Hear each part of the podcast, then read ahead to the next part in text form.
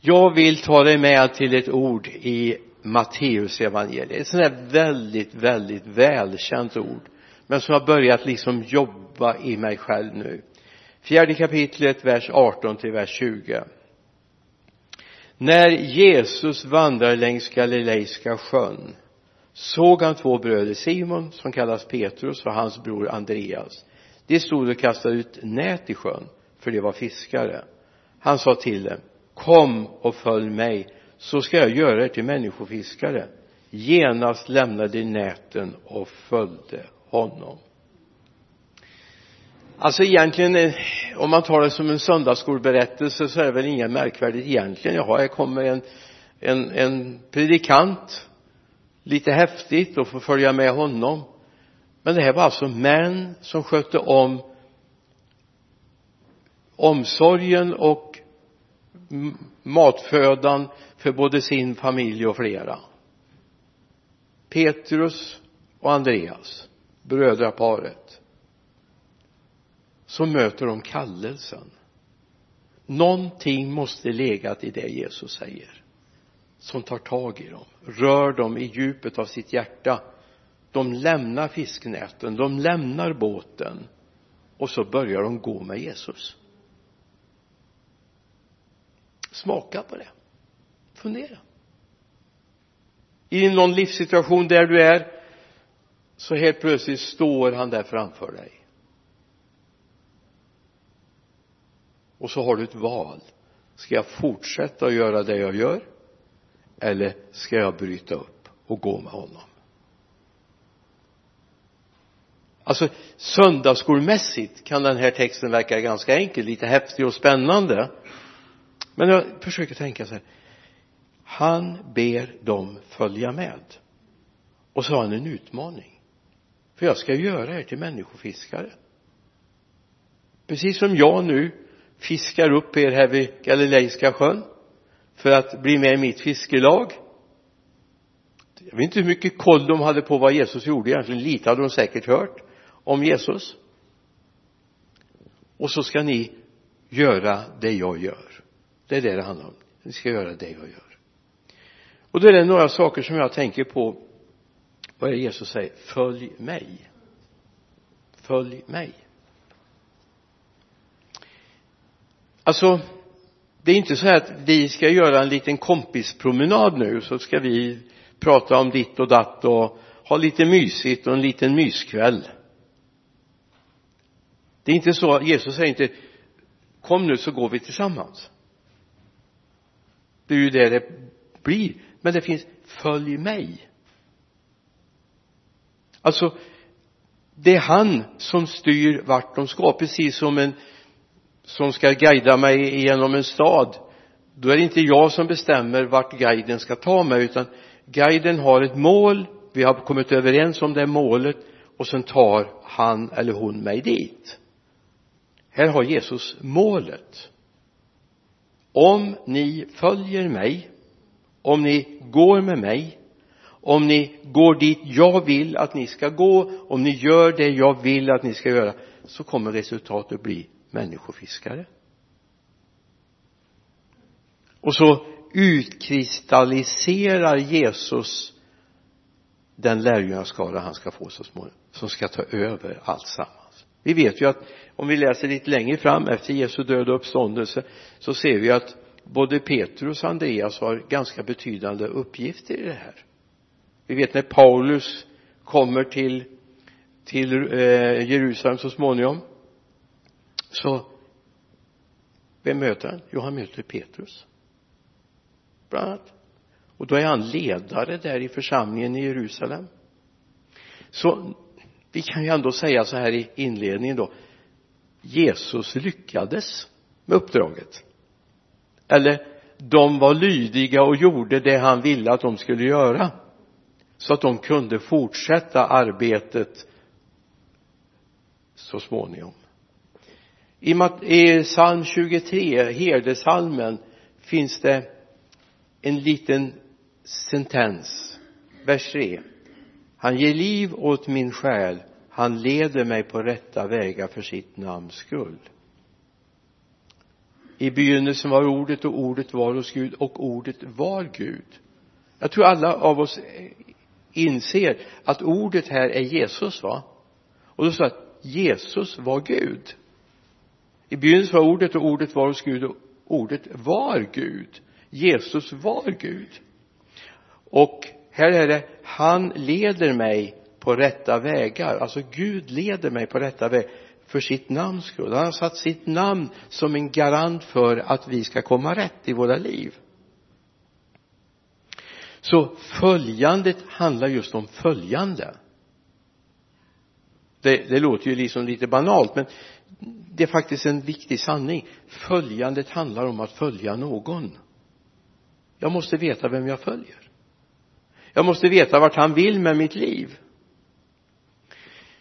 Paulus tar ett steg längre och i Filipperbrevets tredje kapitel så Paulus då som har en viktig uppgift i Guds församling han säger bröder, vers 17 bröder ta mig till föredöme och se på dem som lever efter den förebild ni har i oss. Hallå? Bröder ta mig till föredöme och se på dem som lever efter den förebild ni har i oss. Detta jag ofta har sagt er det säger jag nu med tårar. Många lever som fiender till Kristi kors. De kommer att sluta i fördärvet. De har buken till sin Gud och sätter en ära i det som deras skam. Dessa som bara tänker på det jordiska. Men han börjar med ha mig till förebild. Och det är faktiskt det Jesus vill att vi ska vara. Vi ska ju inte säga som prästmannen sa till sina konfirmander gör vad jag säger och inte som jag gör. Det, det, det funkar ju inte. Eller polismannen som jag mötte för många år sedan då hade han uniformen på sig men han var ute och informerade skolungdomar om hur man fick göra och så vidare. Om vi går över gatan och man ska gå där de där strecken är och så vidare och så säger han men även när jag inte har uniformen i den här lilla stan känner alla mig. Därför är det viktigt att jag gör på samma sätt även då. Och jag tror att det är sant. Vi som kristna inte bara när vi är i kyrkan utan när vi är även ute i vardagen på jobbet så är det viktigt att vi lever på det sättet som om vi vore i kyrkan. Men det är väl självklart, eller hur? Ta mig till förebild. Ja, alltså jag hade jättesvårt att ta det här till mig som nykristen. Jag hade jättesvårt. Ja men jag har ju Jesus som förebild. Inte kan någon se på mig. Ja men människor runt omkring ser inte Jesus. Det är liksom lite överkurs för dem att börja se Jesus va? Men de ser dig. Och då ska du ändå vara på ett sådant sätt så att du är attraktiv så de tänker ja jag måste lära känna den som de följer. Eller hur? Det måste ju vara det mest spännande egentligen. Okej okay. som hon lever, som han lever. Det verkar spännande. Det verkar annorlunda undrar vem han, hon har fått det ifrån. Det står ju i, i det fjärde kapitlet i apostlagärningarna, trettonde versen det står att när de såg hur vilka de här var Petrus och Johannes olärda män ur folket. Men så påminner de sig om någonting. Vadå? De hade varit med Jesus. Och det önskar jag att människor ska se. Ah hon, han tar tid med Jesus sen finns det i vers 20 där i Matteus 4 så är det någonting som bara fångar upp mig. Genast lämnade de näten och följde honom. Alltså om jag ska börja följa någon gå tillsammans med någon så måste jag ju lämna där jag är. Det är inte en fanclub Jesus håller på att kalla ihop som skriver på en lista att ja men jag gillar dig Jesus. Utan han samlar faktiskt de som vill följa honom.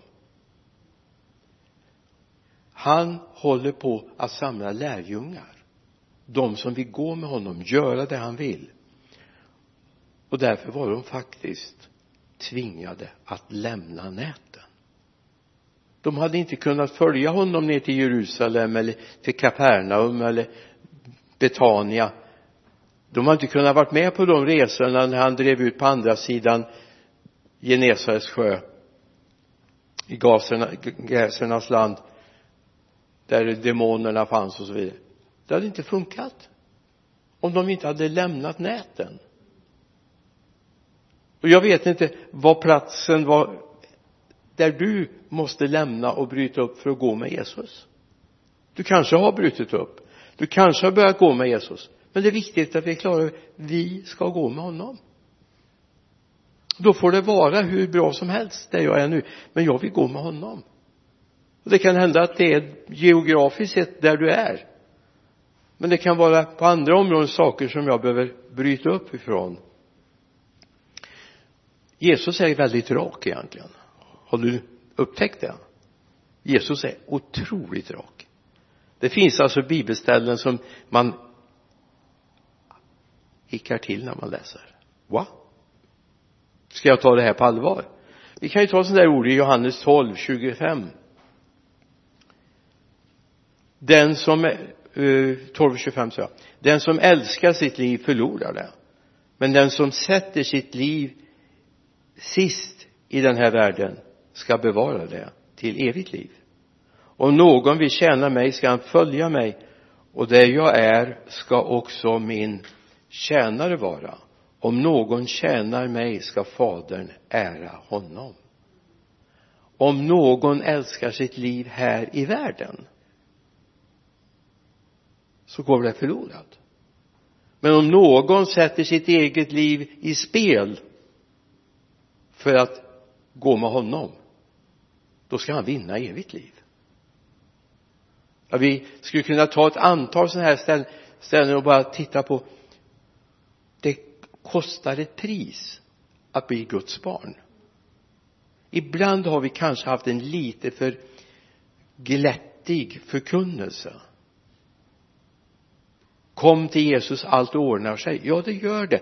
Såvida jag vill lämna det gamla livet. Jag kan inte ha två källor att ösa ur. Jag måste ha en källa att ösa ur och den ska finnas i mitt hjärta. Att följa Jesus det är att ha källan inom sig. Inte ha dricka ur två källor samtidigt. Jag måste våga hata livet här i världen. Alltså inte mitt liv där jag lever på den här jorden men mitt liv i världen måste jag hata för att få det nya livet med Jesus.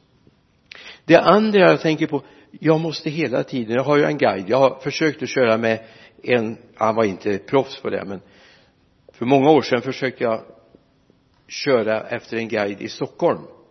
Och jag menar trafiken var ju inte alls sån som den är idag. Det här var slutet 60-talet vi har precis fått högertrafik. Jag bodde i Stockholm. Och så skulle jag ta mig till en plats ute i Farsta. Jag hade ingen aning om vart jag skulle åka. Jag hade nog hamnat ute i Vällingby om jag inte hade haft någon som körde framför. Men det var viktigt att jag hela tiden såg bilen framför mig för jag hittade ju inte. Jag visste ju inte vilken korsning och vilket trafikljus man skulle svänga eller vilken rondell, ja, rondeller var inte så många då. Det fanns Slussen och några så här men annars var det inte så mycket rondeller i Stockholm på den tiden. Och så är ska man följa Jesus så kan vi inte tappa fokus på honom.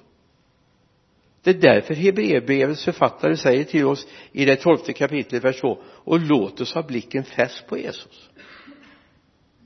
Låt oss ha blicken fäst på Jesus trons upphovsman och fullkomnare för att få den glädje som låg framför honom uthärdade han korset utan att bry sig om skammen och sitter nu på högra sidan om tron.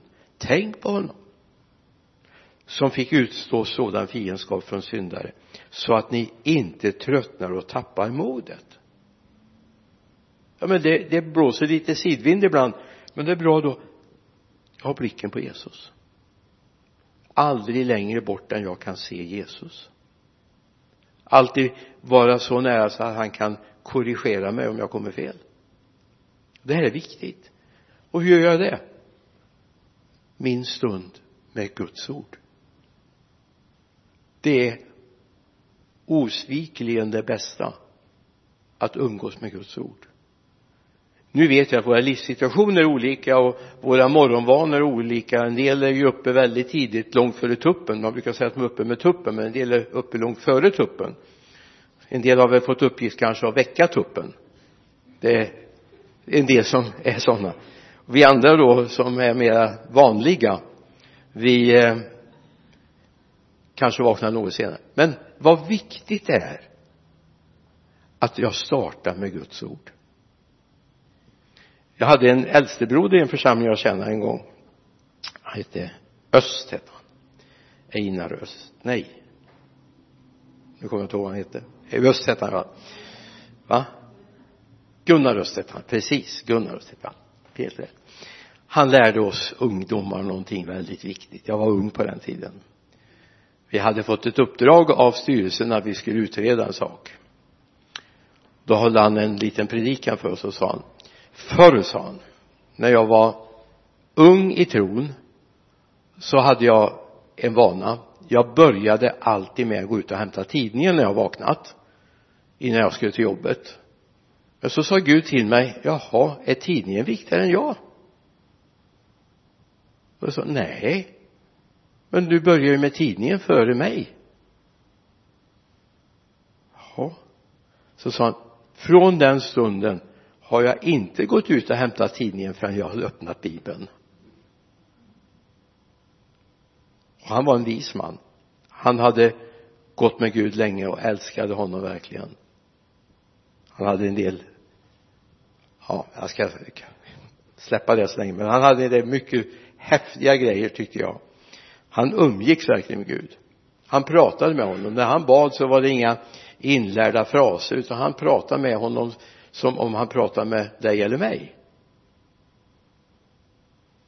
Han eh, var, hade ett väldigt naturligt förhållande med Gud men han startade alltid dagen med Guds ord även de dagar tidningen kom ut. Jag lärde mig någonting. Guds ord är viktigare än nyheterna. Eller hur? Det är nyheter för dagen också. Så lär oss det. För det är också att håller koll på honom. Jag har blicken fäst vid honom. Och han kommer att besvara i mitt hjärta. Och det är klart att när man öppnar bibeln så är det gott också att få be och knäppa händerna och säga Gud var med mig idag nu. Om vi följer Jesus kommer det märkas? Jag är helt övertygad. Vi har läst ju förut från eh, apostlagärningarna 4 och 13 människor ser det. Det är inte alltid de kommer erkänna och säga att, att han är som han är eller hon är som hon är därför att de går med Jesus. Men någonstans inne i sina hjärtan kommer de reagera och säga ja men det är någonting med honom. Det är någonting med henne. Det är någonting med honom. Det är någonting med henne. Ja det, ja, det är en mängd bilder som rinner upp där jag tänker mm, det är någonting med honom. Första gången jag var i den här kyrkan så stod en man här som heter Nils R. Karlsson och predikade. Det var 1954 så jag var inte så gammal då, jag var åtta år. Satt jag ungefär där vid pelaren där mitt i bänken inklämd mellan mor och far. Det var inte så här stoppade bänkar då. Då var det riktiga träbänkar så det var inte lönt att somna för då hade man halvt slått ihjäl sig. Så då satt jag där. Och den mannen var pastor i våran hemförsamling där jag växte upp som grabb. Det var en sån där jag hade förmånen att få vara i deras hem en del därför att de hade en, en son som var lika gammal som jag. Vi umgicks en del. Dan-Erik hette han. Hemma hos herren nu. Han man kände när han kom in i rummet även om han kom in till oss grabbar där vi satt och busade man kände det var en gudsman han med Gud är det var inte så att han hade ett speciellt fromt språk eller lät på ett speciellt sätt. Man bara kände här är en gudsman, en gudsrepresentant även när vi satt vid matbordet så var han väldigt enkel väldigt avslipad på många sätt. De hade många barn. Men här var en gudsman sen kom, bröt ut en väckelse hemma i hemförsamlingen och då hade han en gul bil, den kallades för gula faran. Den var uppe alla tider på dygnet var han ute och hjälpte människor. Han var i kvartarna, han var i disponentsbostäderna han var överallt och hjälpte människor med deras gudslängtan. Men det var en gudsman. Man märker det. Jag skulle kunna namnge personer jag har mött genom livet. Man bara känner mm, det, är, det är någonting mer det är inte bara att de är från den eller den orten. Det är någonting mer över de personerna. Är det det över dig? Ja, det är inte för att du behöver krysta och se annorlunda ut. Men har han rört vid vårt hjärta? Är vi hans efterföljare? Har vi sagt ja Jesus jag vill lämna allt och gå med dig. Jag vill lämna allt och gå med dig jag vill lämna den här positionen. Därför jag har bara en enda längtan jag vill gå med dig. Då tror jag att människor även de som ännu inte känner Jesus kommer konstatera ja det är någonting med honom det är någonting med henne. Det märks när vi har umgåtts med Jesus. I Johannes 10 och 10 det är en sån där underbar väckelseförkunnelsetext va? Tjuven kommer bara för att stjäla, slakta och döda. Jag har kommit för att det ska ha liv och liv i överflöd. Och om vi bara tar den här sista delen av versen, sista meningen. Jag har kommit för att de ska ha liv och liv i överflöd. Så är det ju en del av texten som handlar om dig och mig, eller hur? Det är ju Jesu önskan över ditt och mitt liv och jag menar nog skulle det märkas om det här överflödslivet finns där, eller hur? Vi ska inte behöva göra så speciellt mycket. Någonting finns här inne som flödar fram. Glädjen i Gud. Tacksamheten att jag får vara hans barn. Tacksamheten att han såg min belägenhet och han kallade på mig och jag fick ta emot honom till frälsning. Visst är det stort? Men sen vill han ta ett steg till han vill inte bara att vi ska vara nätt och jämnt. Han vill inte bara dra upp oss. Han vill ge oss ett nytt liv. Och han vill ge oss ett överflödsliv. Det räcker till för fler. Alltså överflöd för mig det handlar om att det är mer än det jag behöver. Eller hur? Överflöd det är mer än vad jag egentligen kan göra över med. Och då räcker det ju till de andra också. Jag kan välsigna även fiender. Jag kan välsigna dem som är emot mig. Jag kan välsigna dem som försöker förtala. Bibeln säger att vi ska göra det. Det kan jag inte göra i egen kraft men jag kan göra det i överflödskraften. Och det är viktigt att komma ihåg. Hur det är nu med grannar och så vidare. Välsigna dem. Gör det. Du behöver inte bejaka och säga att jag tycker det är bra allt de gör. För det är inte säkert du tycker och inte behöver du tycka det heller. Men du kan välsigna dem. Då kommer du också nå till dem. Min längtan är att den här kyrkan, den här församlingen som finns här ska vara en välsignelse för den här staden. Så människor ska kunna gå förbi här utanför. Jag är väl färgad av den tiden jag var uppe i Dalarna förstår jag men jag tyckte det var så bra.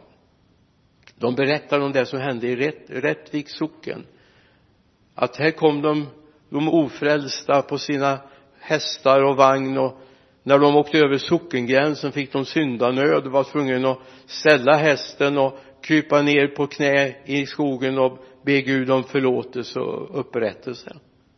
Det var väckelsetider i Rättviks socken då. Senare hände det här i Leksands socken, Mora socken, Orsa socken. Därför att Gud var där och så börjar församlingen ta Gud på allvar.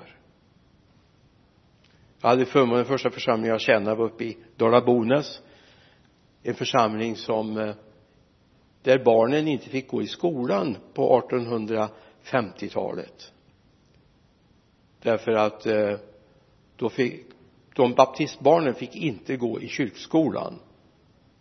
Men då startade de en egen skola som blev en grogrund för väckelse i västra, västra sidan av Orsasjön. Både i Dalabornas och Vommus och byarna där började röra sig och det blev väckelse och församlingar bildades. Uppe i Stenberg tror jag det heter norr om Orsa också en, en mäktig församling en gång till de hade en så stor kyrka som man höll på att tappa bort sig när man kom in i den. Man fick nästan kikare för att se till sista bänken. Det var ett resultat av väckelsetider när människor kom till tro. Men det handlar om vi har fått överflödsliv. Det räcker till. Det du har fått räcker till att ge med dig av evangeliet till dem som finns i din närhet. Det räcker till för att be för dem att välsigna dem. Det är inte så att din välsignelse kommer ge dem frälsning men din välsignelse kommer föra dem närmare Gud. Jesus säger så ska jag göra dem till människofiskare. Mm. är det samma bestämmelse över ditt liv? Följ mig så ska jag göra till människofiskare. Eller evangelist om du skulle vilja använda det uttrycket istället. Du ska vara med och föra människor till tro på Jesus. Och lär dem att hålla allt vad jag befallt er står det i slutet av missionsbefallningen. Lär dem. Det är vårt uppdrag. Då måste vi veta vad Jesus har lärt. Eller hur? Vi måste umgås med honom så vi vet vad han vill. Att bli människofiskare är inte en teknik. Det är en personlighet. En förvandlad personlighet jag är uppvuxen på 60-talet eller ja 50 och 60-talet på 60-talet var det väldigt vanligt då skulle man lära sig evangelisationstekniker. Vi hade en kurs hemma som hette ett fattas ännu och så skulle man lära sig hur man skulle vittna för människor. Och nu efteråt tänkte jag ja men det var ju det var, det var ju bra att man försökte. Men kanske har varit bättre att Jesus hade fyllt upp med genom den helige ande våra liv det blev inte mycket av det. Det hände ingenting hemma i våran stad och den. Inte en enda själ vad jag vet på de där åren när vi höll på med den där kursen. Men när den helige ande kom över folket då hade de med sig sina ofrälsta vänner till gudstjänsterna. De bad för dem och de kom till tro. Och jag tror att det är så det handlar om. Låt oss bli människofiskare inte genom en teknik utan genom en personlighet som är präglad av honom. Amen. Herre låt det här få landa i våra hjärtan. Låt oss få se herre vad du vill. Låt oss förstå att du har en tanke, en plan för våra liv. Jesus hjälp oss stå upp och följa dig. Oavsett vad som det bryter och bänder i men en sak herre vi vill kompromisslöst gå med dig tack herre för att du vill hjälpa oss på den resan. I Jesu namn. Amen.